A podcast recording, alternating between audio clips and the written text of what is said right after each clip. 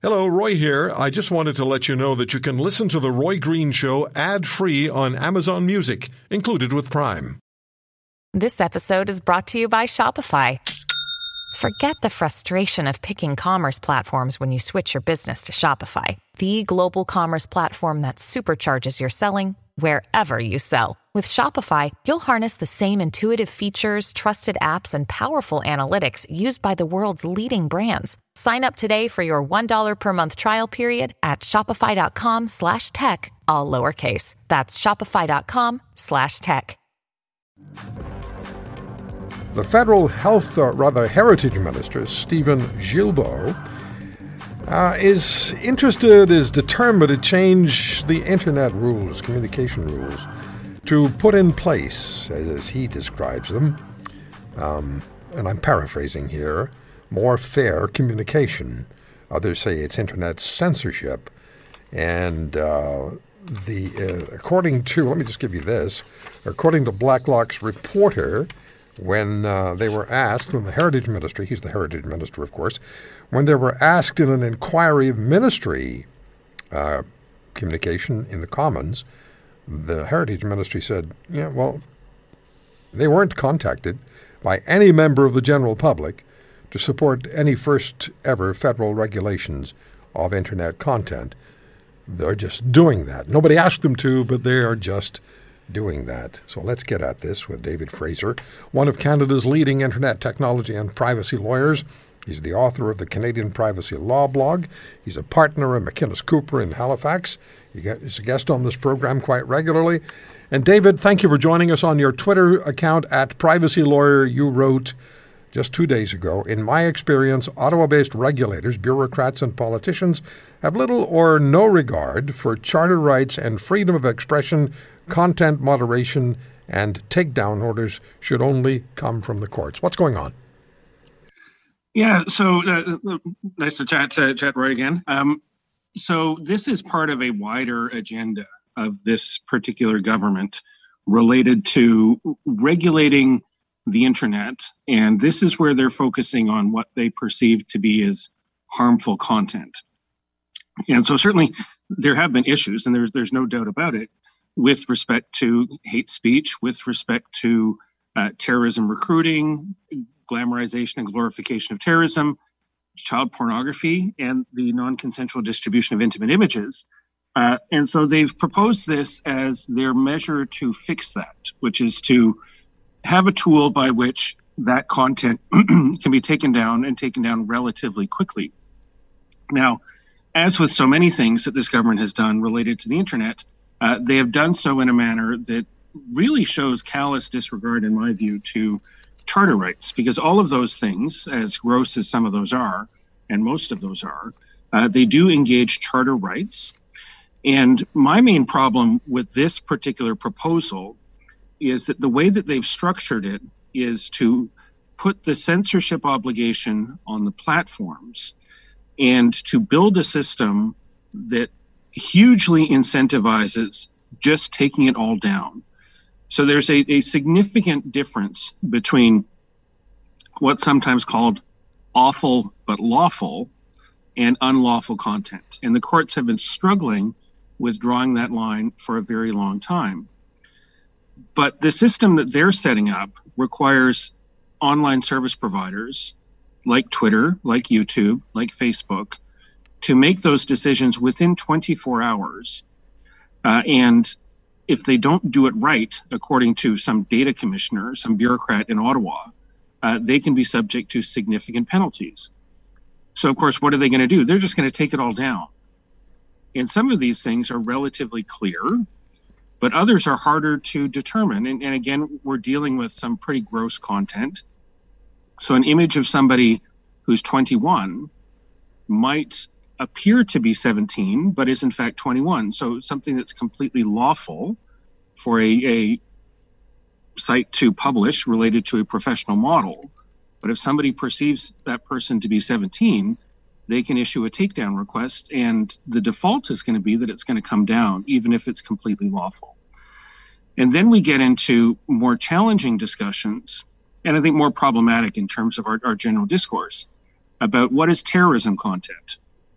Uh, so is something is a post on the internet calling to organize a protest is that terrorism content uh, somebody saying burn it all down in connection with uh, the the reaction to uh, the discovery of unmarked graves at residential schools is that advocating terrorism or is that just hyperbole and part of the discussion? Somebody saying burn the system down lawfully.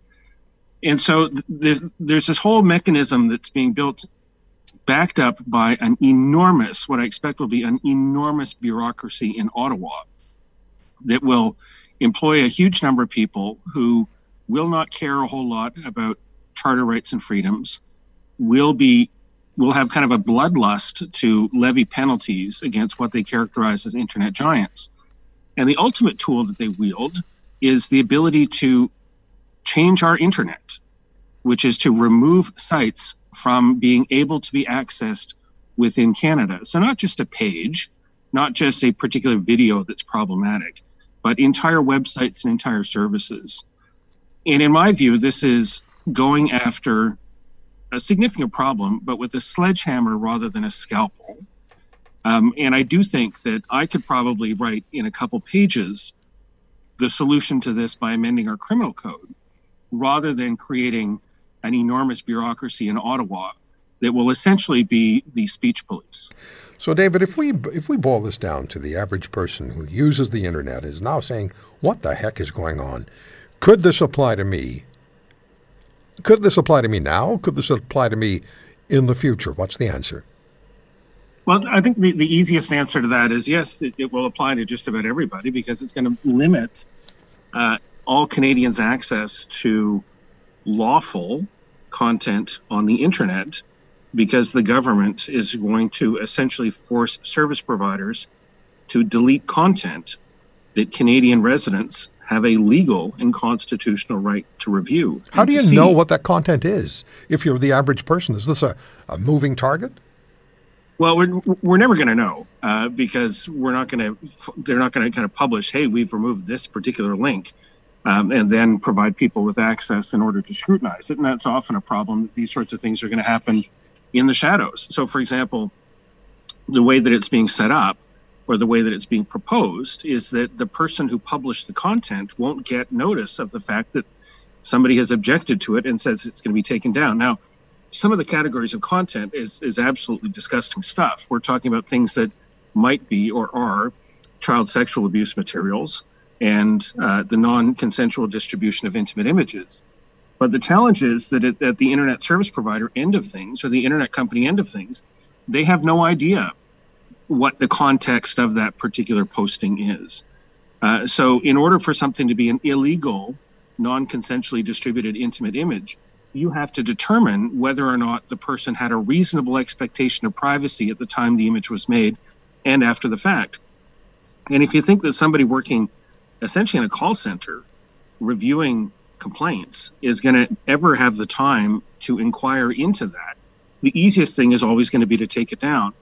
But what gets more problematic is when you move into kind of the things related to social cohesion, as you said, or terrorism content, that legitimate political speech can look like that.